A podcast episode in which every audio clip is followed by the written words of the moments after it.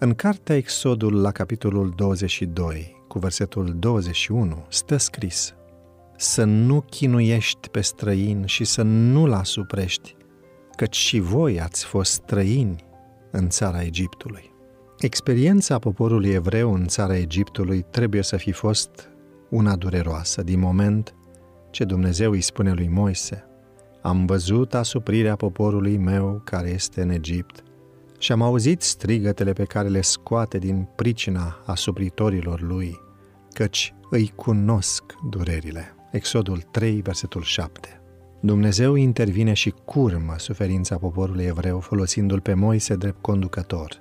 Toate evenimentele care s-au desfășurat după trimiterea lui Moise au avut ca scop alinarea durerilor provocate de egiptenii care ajunseseră să-i considere sclavi, lovindu-i, punându-i la muncă silnică și bătându-și joc de ei. În textul de astăzi, Dumnezeu amintește aceleași fapte la care se pot deda și evrei față de străinii din mijlocul lor. Împotriva oprimării străinilor vorbește Dumnezeu.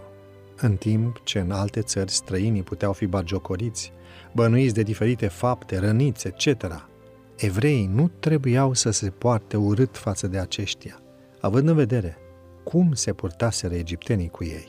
În schimb, erau îndemnați să iubească pe străini.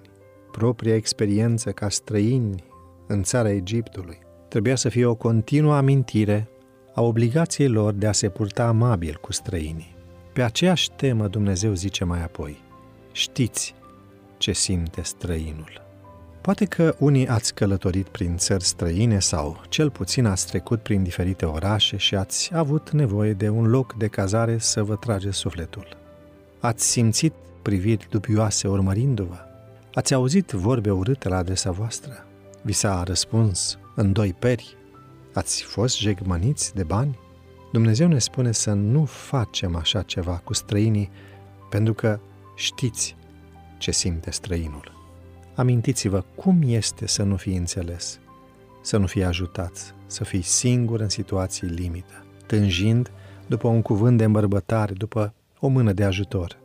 Porunca lui Dumnezeu ne îndeamnă să fim mai amabili cu cei ce au nevoie de ajutorul și de îmbărbătarea noastră, pentru că știți ce simte străinul.